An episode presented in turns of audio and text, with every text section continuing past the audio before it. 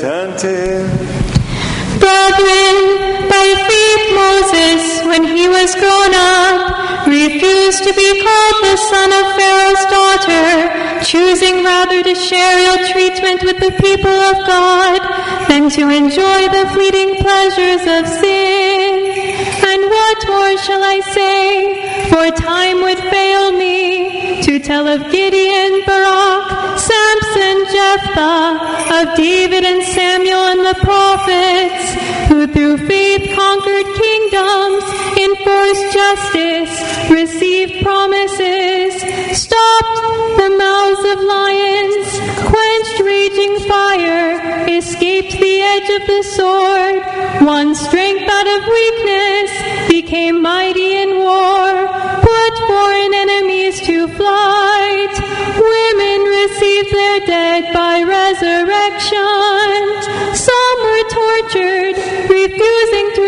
Release, that they might rise again to a better life. Others suffered mocking and scourging, and even chains and imprisonment. They were stoned, they were sawn in two, they were killed with the sword. They went about in skins of sheep and goats, destitute, afflicted, ill treated, of whom the world was not worthy,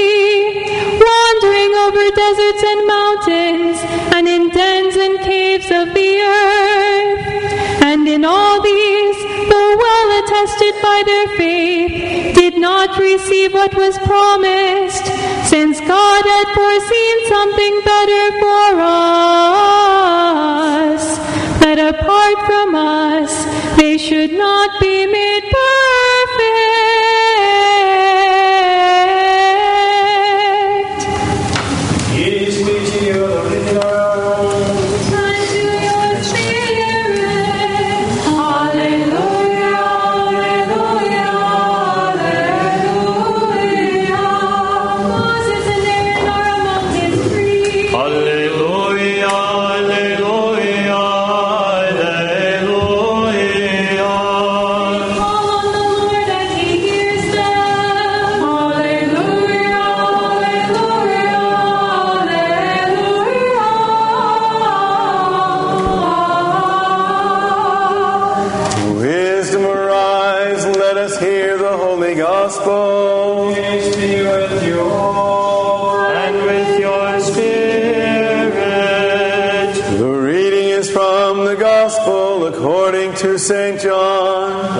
us be attentive. Glory to you, Lord, glory to you. At that time, Jesus decided to go to Galilee, and he found Philip and said to him, Follow me. Now, Philip was from Bethsaida, the city of Andrew and Peter. Philip found Nathanael, and he said to him, We have found him of whom Moses in the law and also the prophets wrote, Jesus of Nazareth, the son of Joseph. Nathanael said to him, Can anything good come out of Nazareth? Philip said to him, Come and see. Jesus saw Nathanael coming to him and said of him, Behold, an Israelite indeed, in whom there is no guile. Nathanael said to him, How do you know me? Jesus answered him, Before Philip called you, when you were under the fig tree, I saw you. Nathanael answered him, Rabbi, you are the Son of God. You are the King of Israel. Jesus answered him, Because I said to you, I saw you under the fig tree, do you believe? You shall see greater things than these. And he said to him, Truly, truly, I say to you, you will see heaven open and the angels of God ascending and descending upon the Son of Man. Peace be to you who proclaims the gospel.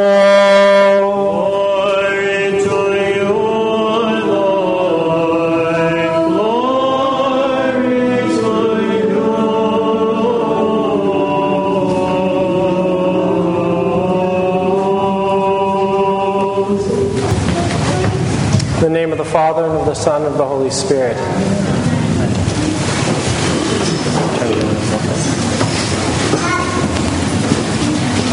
So, as many of you know, uh, a few weeks ago, my grandfather passed away. Neil, could we turn it down just a little bit? Thank you. A few weeks ago, my grandfather passed away. I'll just I'll turn it off, or we can turn it down quite a bit. Is that better? There we go. So a few weeks ago, my grandfather passed away, and um, so I've been thinking a lot about family the family that I had for so many years with my grandfather and the family that I continue to have with my children.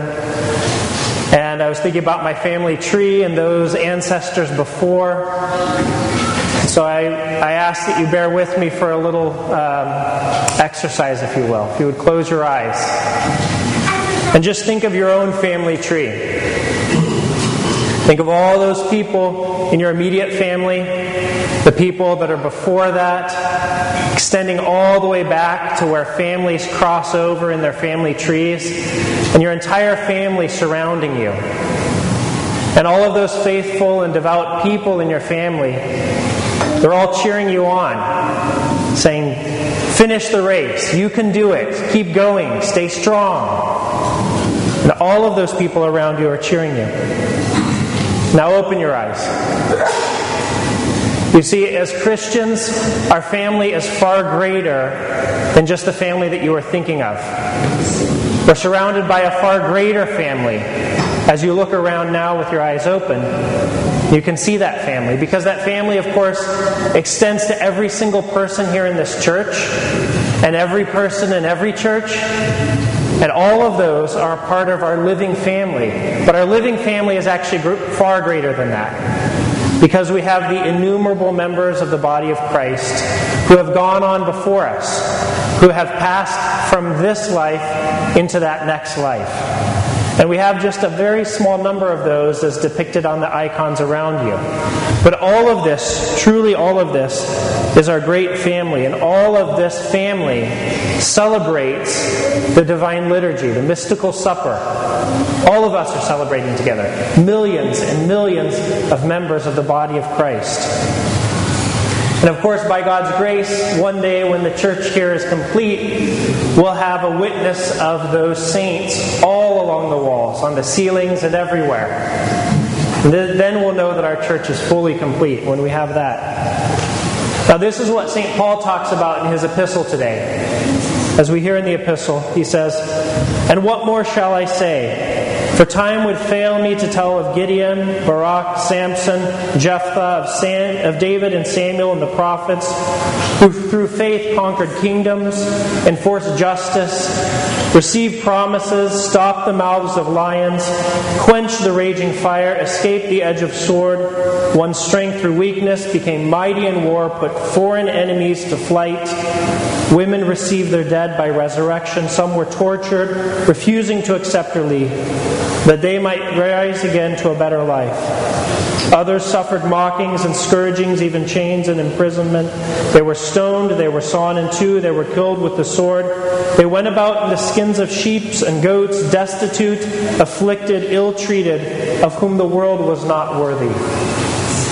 I read much of that epistle again to you just now to hear about your own family members, to hear about the amazing acts that they accomplished by God's grace. These are our family members. And they're the ones that are depicted around us. They are my brother and sister. They are my father. They are my mother. Just in the same way as my earthly family is my family. You see, today we celebrate what happened over 1,200 years ago, what we call the triumph of orthodoxy. And this was when the, the church finally freed herself of this heresy of iconoclasm, which literally means icon smashers. And iconoclasm, unfortunately, still continues in the greater Christian world. But here in the Orthodox Church, more than 1,200 years ago, we had this triumphant renewal of the icons. The Church once again said that these are objects of veneration, just as the Holy Cross or as the Bible is. But ultimately, the triumph of orthodoxy on that day, on this day, every Lent, and every year, that triumph is not simply about icons, about wood and paint. It's a triumph of family over death. That's the triumph of orthodoxy, to realize that our family extends beyond death.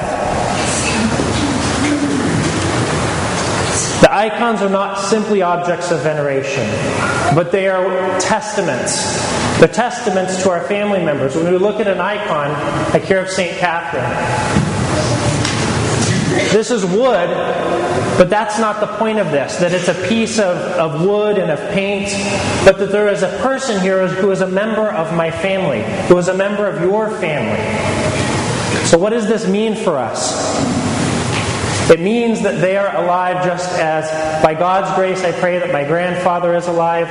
All of those people, the faces that you, you saw in your mind's eye as you were imagining your family tree, all those people, by God's grace, through our prayers, might be alive in Christ. Those who are the faithful and righteous before us. So icons state this profound truth that we are family by flesh and blood. We think of our flesh and blood family, but we are family, flesh and blood, with all of these saints and all of the righteous before us. Why?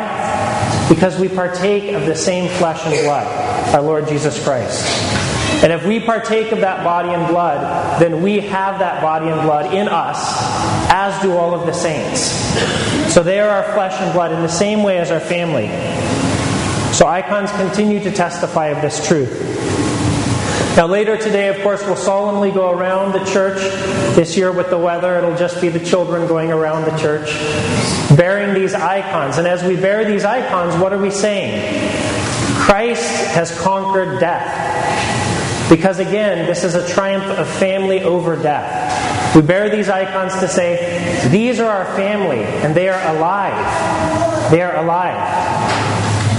So now everything that I've said, I think that we all can accept intellectually. We can understand that yes, these are alive, they are alive in Christ. We can say yes, these are all images, depictions of real people who are a part of our family. But the question really remains how does this dwell in our hearts? Because, of course, family is a matter of the heart. When my fa- grandfather passed away, I was pained in the heart. And the only thing that brings joy is the thought that by God's grace, I might be reunited with him someday. So this, this sensation that I have in my heart should be the same towards the saints. Is that true for us? I confess for myself I struggle with that. And all of us, I'm sure, struggle in some way with how the saints become family members in the same way that my children, my wife, my family, all of them are family members. How do we do that? Well, I'll offer some ideas for that. First of all, pray to God. Say, God, you know that these are my family members, but I'm estranged from them. Can you please help me to warm my heart towards this family that I've been estranged from? of course, we can pray to them. We can pray Akathist, we can pray Paraklesis services. Another very powerful way is to ask them for something specific. Say, you know, St. Paraskevi, heal me of this illness. And as these things happen in our lives, our heart begins to warm, our heart begins to grow a little bit. And we can also celebrate the feast days. We celebrate our family members' birthdays and hopefully their name days. We should be celebrating all of our families' days. This is the day that they were born into eternal life. Why wouldn't we celebrate these days? This is how we can, again, kindle that fire in our heart for the family that exists all around us. We can also visit their holy sites. We are blessed to have a saint that's relatively nearby, St. John Maximovich, St. John of Shanghai and San Francisco. And his very body, his incorrupt relics, are in San Francisco. You can go there. You can venerate his relics. You can pray to him. You can write a little letter to him and leave it with him. And there are countless examples of people whose, whose letters have been answered by St. John. These are things that we can do to instill this in our hearts. And of course, importantly, we can adorn our whole lives with their images. We can adorn our homes, we can adorn our work, You know, uh, Bill Marianes was here, was it last weekend, I think, and he did the Theology 101. He gave this wonderful talk, and one of the things he said is in his office, he has icons. And you know, of course, in a corporate office, it's not good to have religious depictions and all of these things. You know what he said? These are pictures of my family. Are they not? Do we really believe that? Or do we say, oh, well, this is a religious object, and so maybe I shouldn't have this up? If these are truly family members, do we have pictures of our loved ones? We should have pictures of our greater loved ones as well. Now, all of these things are so that our heart can be kindled with that same fire of love that we have towards our family members that we can see here on earth, and our family members who've departed this life more recently. And I pray that on this Sunday, of the triumph of orthodoxy, we may remember it's not a triumph of icons only, it's a triumph of family over death. And how do we become family members of that great body of Christ? And to him be glory. Amen.